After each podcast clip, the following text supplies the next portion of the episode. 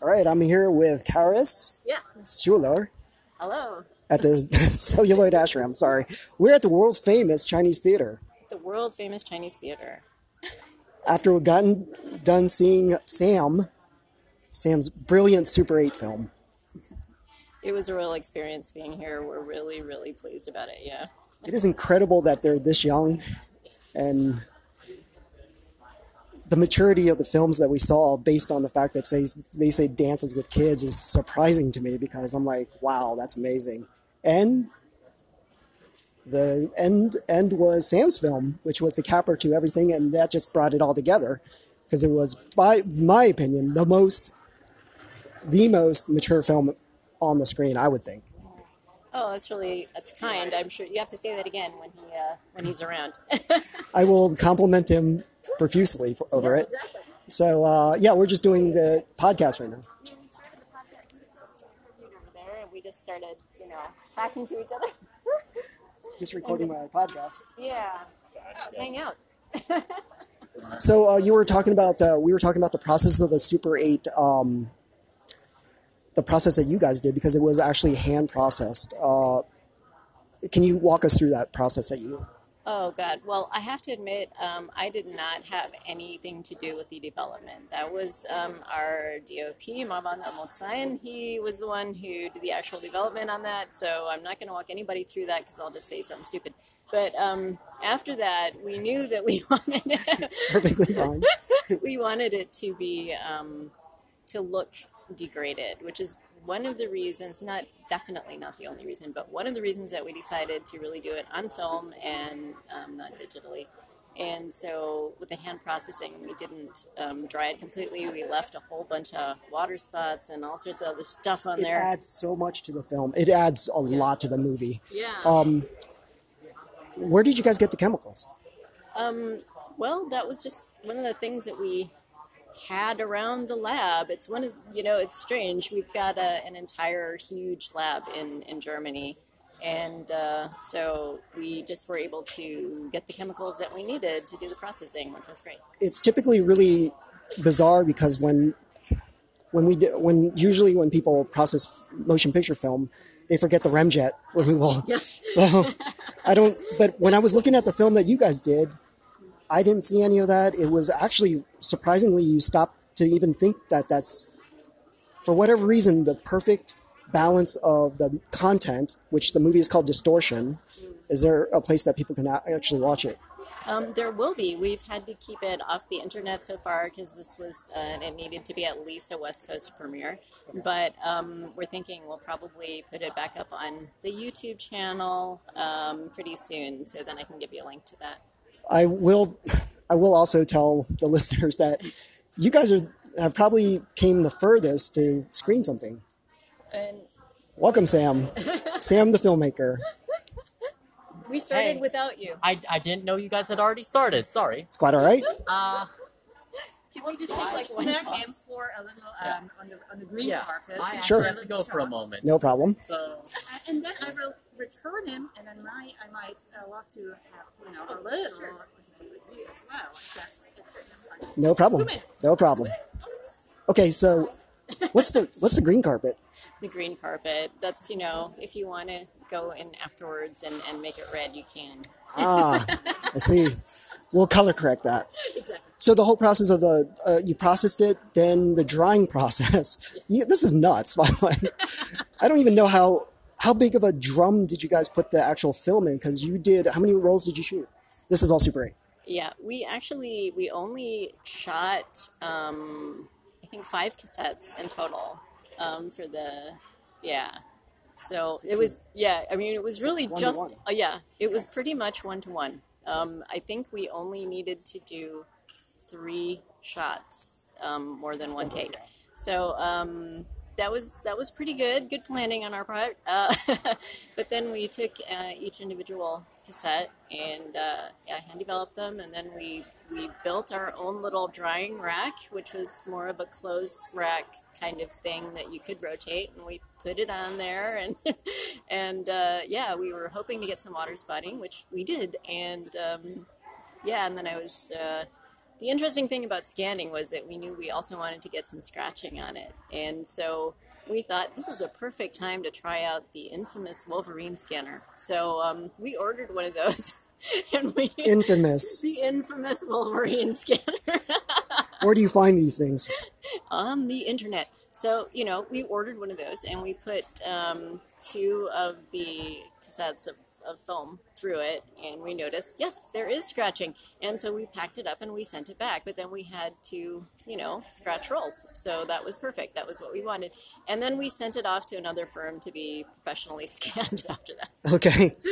And surprisingly, well, okay, so when you, they got the rolls themselves, did they question why this was the way it was? Um, no, fortunately, we had the chance to explain that Okay. whole process to them. And, and what did they say to that? Like, Um, well, I think they understood that it was in support of the theme of the film, that it was all supposed to be everything was rusted and kind of falling to pieces. It's a little bit post apocalyptic, and so then you had all the spotting and the scratches, and it just was supposed to thematically support the film. Yeah. yeah, it almost felt, um, man, it's it's a this has not been done before, which is what impressed me about it. And every time I see you, I'm always like, dude, it's gonna win. It's gonna, it's, it's perfect because it almost melts the symmetrical, sterile kind of composition of, of Kubrick with this, um, like a found footage. Like if you saw like something like Blair Witch or something like that, where it's really creepy because you're either looking in the future, far in the future, or you're looking in the past, right? Because you're like, oh my god, this is so creepy that we're kind of the content itself is very mature. Is that something that Sam came up with? Yeah, that's the one thing that Sam is absolutely. He has a huge notebook full of ideas, and they're all very original, very detailed. He's really into world building and um, and storytelling and story arcs, and uh, it's really what he spends all of his time thinking about when somebody's not forcing him to do math. You know. That's uh, that's incredible. I mean, that's uh, it's such a mature film. Like I can't wrap my brain around the fact that he's only 17 because it's like the content itself is about our society and Yeah. it's universal. It's not just, you know, you, you shot this in Germany, but this is America, this is Taiwan, my home country. Uh, this is anywhere you can actually possibly. How did he? I mean, I can't even see how he could see that far ahead. What's the? Where's this come from? I mean, Well, it was interesting because the initial idea actually came from a video game. Uh, we become what we behold, and it's like a little that's a video game. That's yeah, it's a video game, and you know, it's not like a video game that you play. It's not like a first-person shooter or Okay. whatever. It's it's basically you watch it. It's like a little video, but it's it's a game, and um, it has sort of the same theme as the movie does, in that um, the the characters little stick figures on on a screen or in uh, on in a little.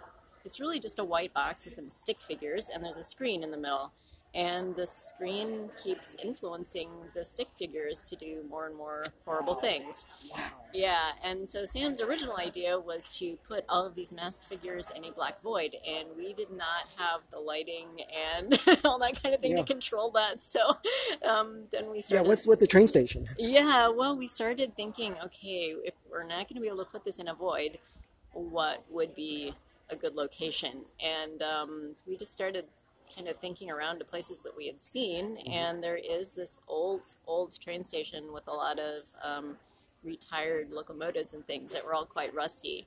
And um, it seemed like, wow, there's a lot of really cool lines here, and it definitely has this sort of post apocalyptic feel to it. So um, then we got permission to film, film there.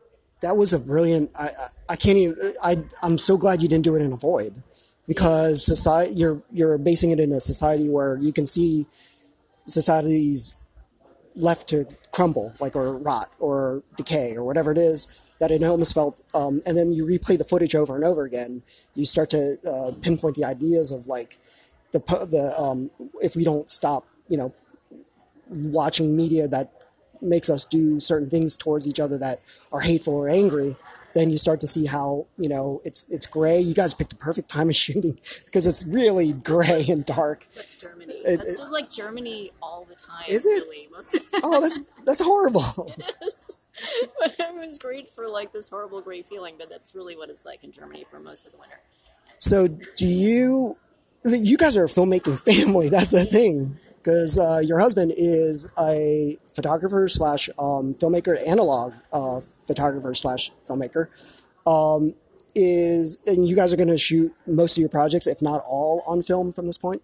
Um, that's a plan. Right now, that's really what Sam is into. I've definitely offered to, you know, get him some digital equipment and say, hey, I think you probably need to look at digital if you want to go to film school and all this kind of thing. And at the moment, he's just really not that interested. He loves the film aesthetic, and uh, we just we haven't quite wrapped on it, but we did the majority of filming on a 16 millimeter project um, a couple of weeks ago and it's just the aesthetic that he that he really loves and um, he's not really interested in being a cameraman but uh, yeah he just loves working with it So we were just talking about uh, you working with on uh, analog 16 millimeter film. Is that um, is that something that uh, the aesthetic of it is uh, something that you you enjoy a lot? Yeah, uh, the lo- the thing. I mean, there are a bunch of things I love with analog film in general, and especially 16 millimeter. Uh, sorry to interrupt. This is Sam Punto, our filmmaker and brilliant, brilliant movie, man. I, I can't believe you're only 17 because that movie, as soon as I saw it, I was like, oh my God, that looks like it was made by first my age. But sorry, go ahead. Uh, well, thank you so much for the compliment and also the introduction.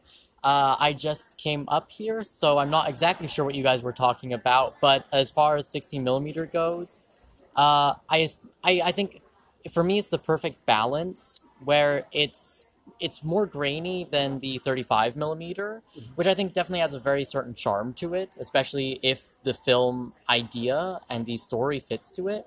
But it's also finer grained than like Super 8, for example, which was my last film, uh, which I also like. Because I think, I mean, it's just a personal preference, but I prefer it's a little finer grained than uh, Super 8, generally speaking. And also, I just love the colors. That's incredible that you've already seen this because I was talking to your mom about this. Like, um, it's you you saw the difference between what shooting on digital versus uh, versus film almost immediately. How how is it that no one else sees this? Is it? I mean, yeah. What is that? Well, the funny thing is, I needed to sort of be kicked into the analog world before I fell in love with it. Because uh, I'll admit, the first time I used analog film was mainly just as a way of getting my uh, stepfather, who's a big analog fi- fan, to work on my first film. And I was thinking, ah, you know what, it can't hurt. And then afterwards, I saw and I was like, holy shit, I want to make the rest of my films on this stuff. It's so good. I love that. I love it, man. Like you are you are exactly what we need because your age group is the one that's going to keep this uh, uh, alive, and uh, it's just great that you're shooting on film. When you get the results back from every time you see uh, your dailies, like you haven't seen the dailies of this uh, this short that you're making again, this film noir short, right? Uh, you're excited to see it. Uh, I am definitely incredibly excited to see it. I mean, there's a quote from uh, Martin Scorsese that I think is very true, which is that if the first rough cut of your film doesn't break your heart, there's something wrong. Yeah. Uh, but but despite that fact and how true it is, I think you know it's always great to just see the footage even before it's been edited. It's like, oh yeah, that's exactly what I pictured, or that's not what I pictured, but we can still work with it, or that's not what I pictured. Oh shit, we're gonna have to come up with something else. that's such a that's such a mature attitude because like you said most people as soon as they see their uh, footage they don't know if they failed or not and it's funny that when you see it you're like you can separate yourself from that and actually create something uh, specifically because somebody like kubrick is very meticulous with 100 takes versus 127. 127 for And yes, I do know that number by heart. That's the kind of Kubrick fan I am. right? so I was just telling your mom too. Like I, I love that the fact is you married on this last one for um, distortion. You married the uh, the the symmetrical framing of a Kubrick movie, but you also did almost something like a found footage thing where you found like almost uh, a Blair Witch project or something like that, where it almost looks like you can see the future or the past because it's really kind of it, it, I mean, where do you, where were you inspired by for this uh, project? Uh, for this one specifically, I mean, of course, She said it was a video game, but go ahead. uh, yeah, I was about to come to that, but uh, of course, as far as aesthetics goes, Kubrick and Hitchcock are almost always my big inspirations. Oh, and Satoshi Kon, a Japanese filmmaker who is absolutely brilliant. Yeah. Check his stuff out. Uh, he doesn't make stuff on analog though. He died a while ago. But long story. Um, yeah, of course, as you were saying, that symmetry is something I've been a huge fan of since the since the very first time I watched uh, 2001, which was when I was actually too young to watch 2001. uh, but uh, as far as the graininess, that was just sort of fitting to the theme of the distortion. So, like, the, sim- the symmetry is something you'll find in almost every one of my films, with a couple exceptions. I mean, I've only made two, but this one I'm making now doesn't have quite as much of it.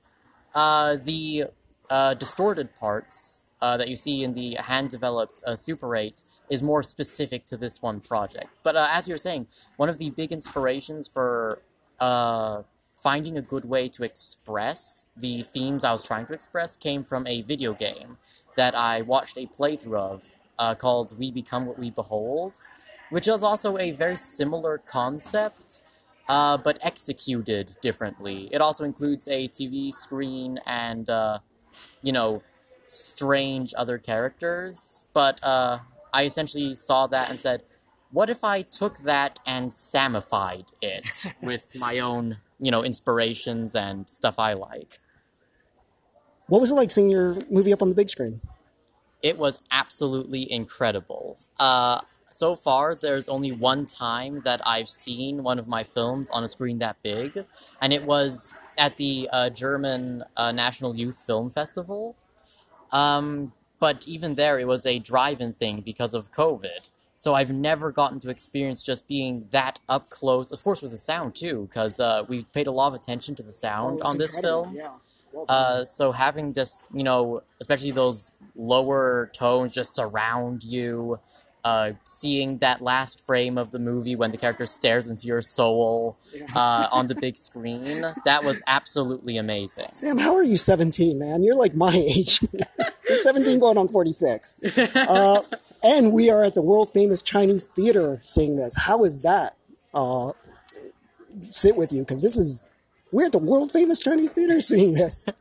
Uh, well, the best way I can express the way I'm feeling is we're at the fucking Chinese theater. Oh my god! Uh, so I am, of course, incredibly excited to be here.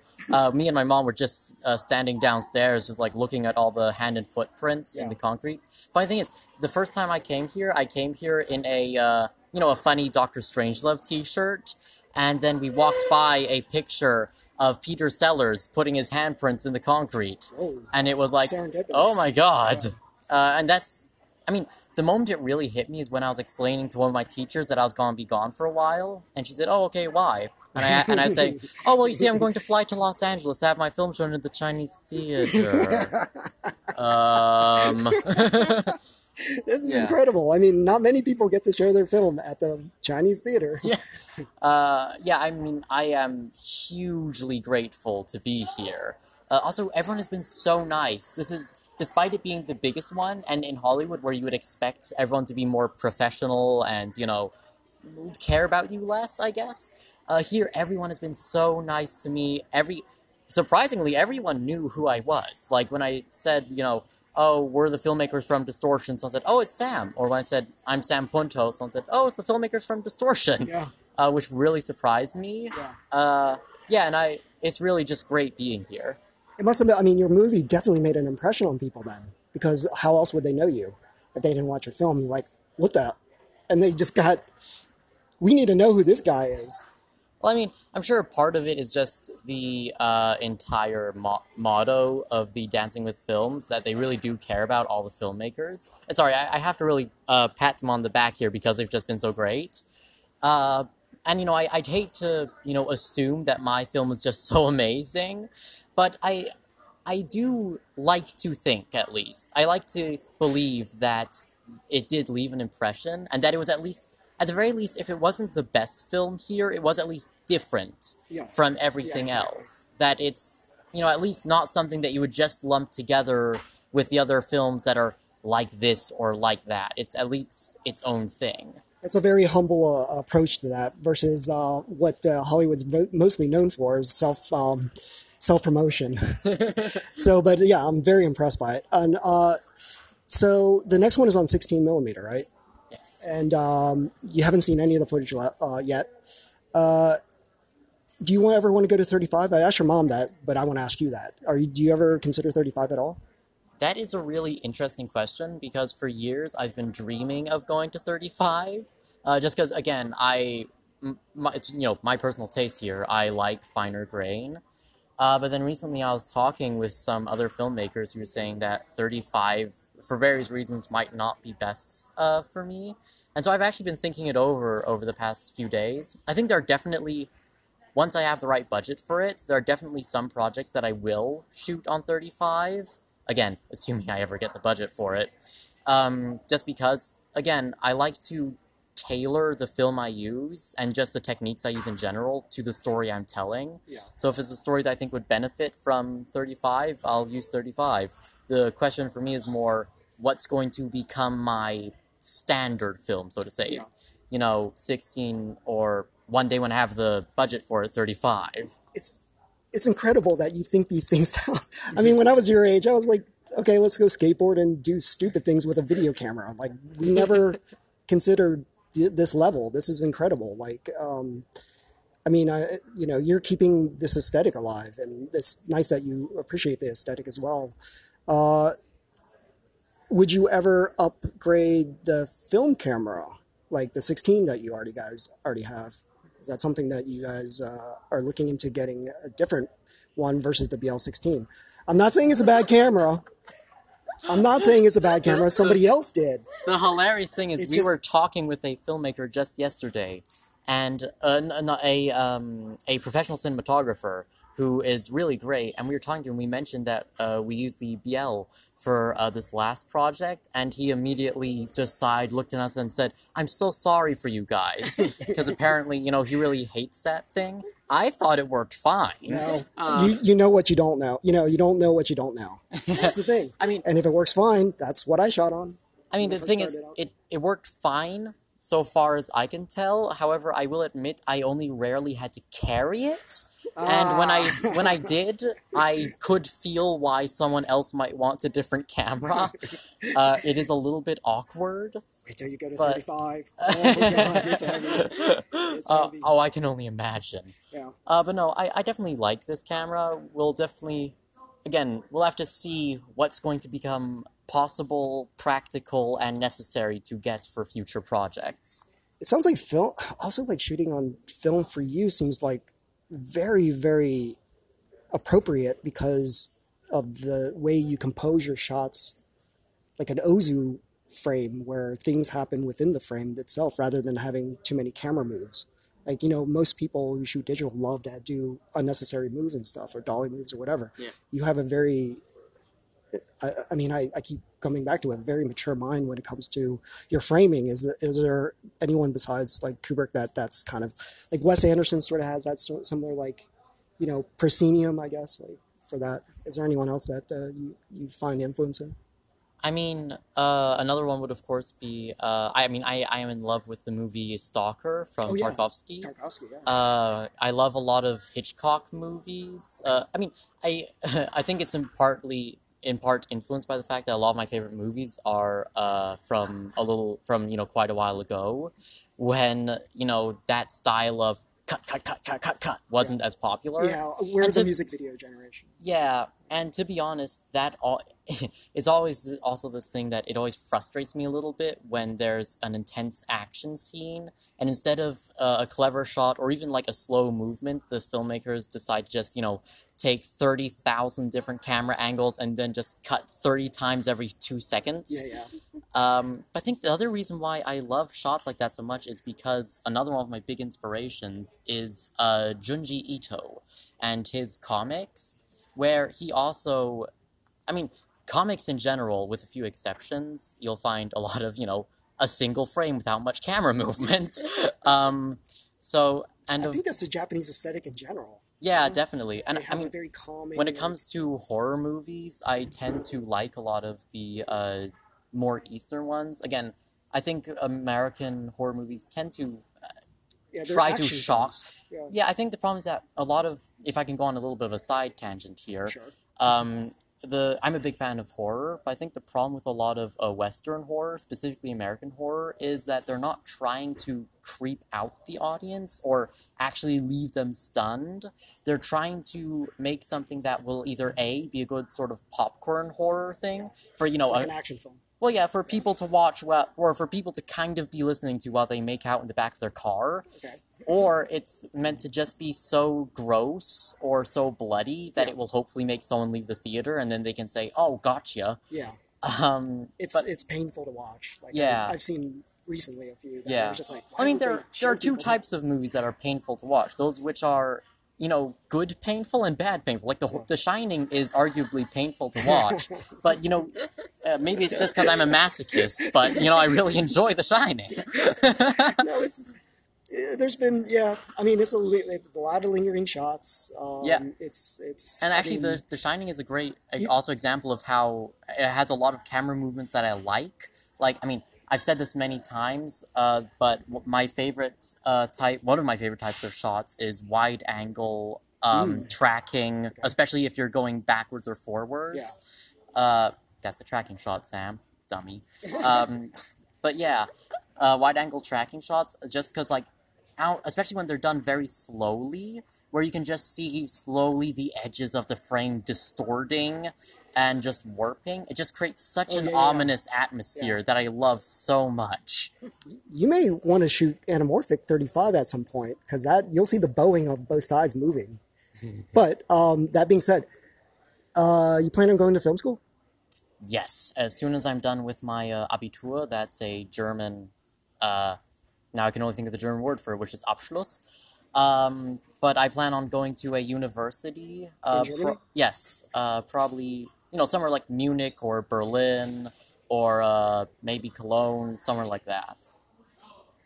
I don't know. I think you could teach them film techniques more than they can.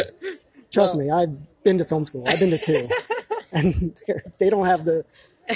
I, you guys are so advanced, man. I'm just blown away. Like I'm so, I, I I'm so excited to see what you do next. Like absolutely, like with with this film noir, right? Like, can you give us a hint about what it's about? Well, it's definitely much different than my project so far. Because so far, I mean, one of my favorite styles, and this is actually something I get from video games, which, by the way, are a totally underrated form of storytelling, uh, is just that sort of style of storytelling where you have characters, but you don't explain where they're from, what world they're living in, what their background is, and you just let them do stuff and let the audience figure out what's going on. This is this great. is this is a little bit different from that but still has a lot of that atmosphere where it's about these two i'll try to not give anything away but it's basically about these uh, this detective who catches this uh, spree killer who killed uh, a bunch of people one night. They catch him the next morning. They know he did. They have they have his fingerprints everywhere eyewitnesses what they don't have is a motive. So they know that they kill that he killed these people, but there are no records of him. He doesn't even there's they have no name for him. He just so cool. seemingly has no identity, no motivation.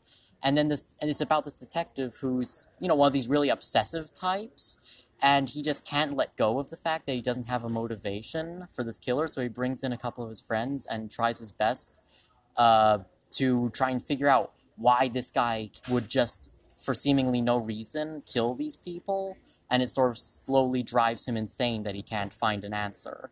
Whoa! So it it consumes him like this idea. The killer, though he catches him, consumes him psychologically. Right. And I mean, they That's incredible. he catches the killer before the movie even starts. The movie starts with Yeah. them having already caught him. Yeah, And that's incredible. we all I'm gonna steal your idea. No, I'm gonna make no. the American version of that. Wait a minute. but uh no you guys we- are making the American version.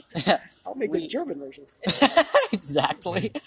Like, Um, uh, wow, that's. We that's also tried to use film language by like in the first few shots, you know, we shoot the killer we film the killer, we don't shoot the killer, Yeah. uh, from like higher angles, so he looks more powerless, and you get this idea that the detectives are the ones in charge. You know, they've caught him. It's like Yeah, you know the gotcha. ending of most uh, film noir, Yeah, or at least but most that's where it just upbeat film noir. Yeah. But then over time, the uh, camera moves to like under the eye level of the serial killer. We see also the camera tilting when looking at the detective. Lights becoming like almost like so intense that they're painful to watch. Mm. Just sort of show, you know so, show the det- head detective's slow descent into madness.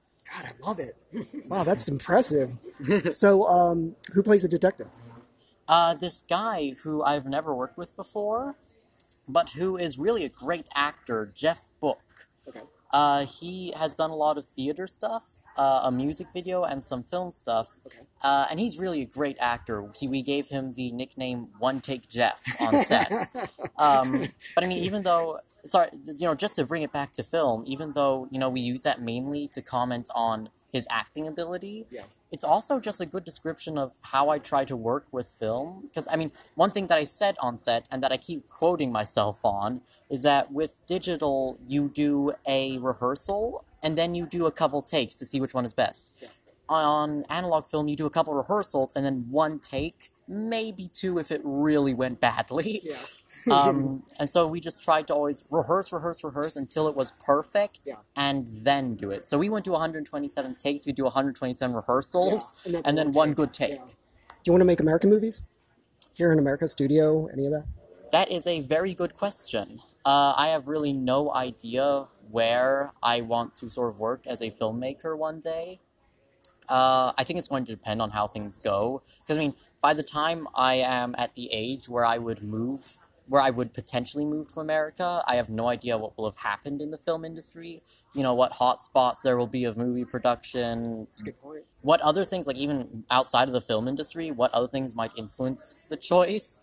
Uh, let's just say that if the American healthcare system doesn't get a lot better, I might be tempted to stay in Germany. Yeah. Um, but yeah, I can't really give a good answer on that because I'm just sort of waiting to see also what potentially opportunities might arise in other places. Sam, I'm just so impressed, man. I, I had to, I was telling your mom I had to come out here and meet you because I was, man, that movie, it's so good. And I can't believe, I, I, again, I repeat it over and over again. I can't believe you're this young and making movies like that. I have, I mean, I'm going to see you on the screen. I just, I've never actually said that to anyone. I, you have the, whatever it is that's, that visually storytelling and everything. I'm impressed, man. Oh, I'm blushing. This guy, this kid's all right. no, I, I just enjoy talking to you about film too because just You know, I'm I- getting educated here. I, I just love talking about uh, films. I mean, obviously, my specialty isn't in the technical stuff; it's more in the storytelling. But uh, I, I like.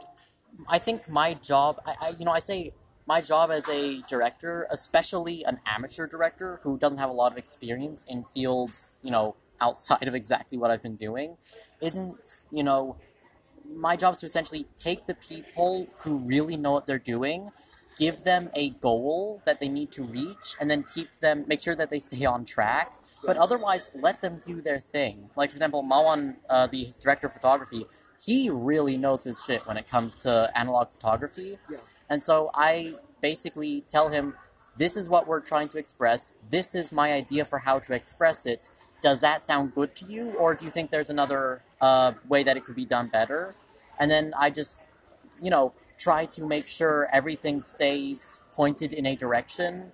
And that's that's my other job. So aside from giving people a goal, making sure all the different elements work together. So making letting the actors act, but in conjunction with the uh, cameraman who's also working and the sound department and everyone else. Yeah, that's um. Again, very impressed. Like uh, uh, the fact that you already know that sort of uh, delineation of power. That's important. I mean, what what I always say is it's not the conductor's job to play the violin. and your mom happens to play the Yeah. violin. So this could be a met, uh, with an analogy from your mom's side of the art world. Right. You guys are just one big filmmaking family. This is incredible. Does your brother uh, help you guys out at all? Well, if you watch the movie, you know, I play the character that gets shoved over, and my brother is the one who plays the guy who shoves me. So he was, and he was looking forward to that all day, by the way. All day he was saying, I can't wait to shove Sam. That's going to be so fun. Yeah. Does it help Uh, that he has like dead eyes and kind of creepy? He actually, I'm telling you, he's the cutest person on earth. He- like those eyes that look so dead there Yeah. are actually normally like just so again cute. He's got the like you know he's the total definition of the very kind younger brother. Like mm-hmm. what honestly melted my heart is right before we left, he told me that like how proud he is to be my brother, and I was just like, oh. oh my God, my sisters don't tell me that. they tell it to everybody else. Um, Oh, oh, trust me. Normally we say nothing else, but I'm going to kill you if you don't give me that macaroni. yeah. what happened to the German stoicism? You know, like you can't tell each other you love them and all this stuff. But uh, no, I, man, I okay, I, I got to see this next project soon. Like, uh, when are you guys planning on getting it done? I know that's a loaded question. There's no, there's no, there's no date. Right? that is a very good question. Everybody asks me that about my own stuff. I'm like, I don't know. Uh, I mean, we're thinking. I mean, it's really tough to say. We don't even know exactly. We know roughly, but not exactly when we're going to be filming the second half of the stuff we need to film. After that, there's editing, which is going to like take a millennium to do, as always. Considering that it's just me and my mom editing this How many, movie. how many more days do you have Uh, what do you mean? for shooting? Very, very good question. okay, perfect. we we basically we know what we have to shoot. We this. know how long This it's going to take. we know what we have to film. We know what has how long each scene is going to take to film roughly, but we don't know when we're actually going to film them. So there are a couple. We've been looking at various options. We haven't quite decided yet. Funny thing is, we were going to sit down and decide on the day that we got the email from this festival saying, "Hey, get ready to come to Los Angeles." So you know, all other planning got put aside Right. in favor of that. Right. But yeah, we're definitely going to have to think about that. If I were to, if I were forced to throw a dart, I'd say somewhere around like winter, maybe a little bit like maybe at the beginning of spring. Yeah, I have no idea. Keep you inside, so all you can do is edit and Cut- go crazy.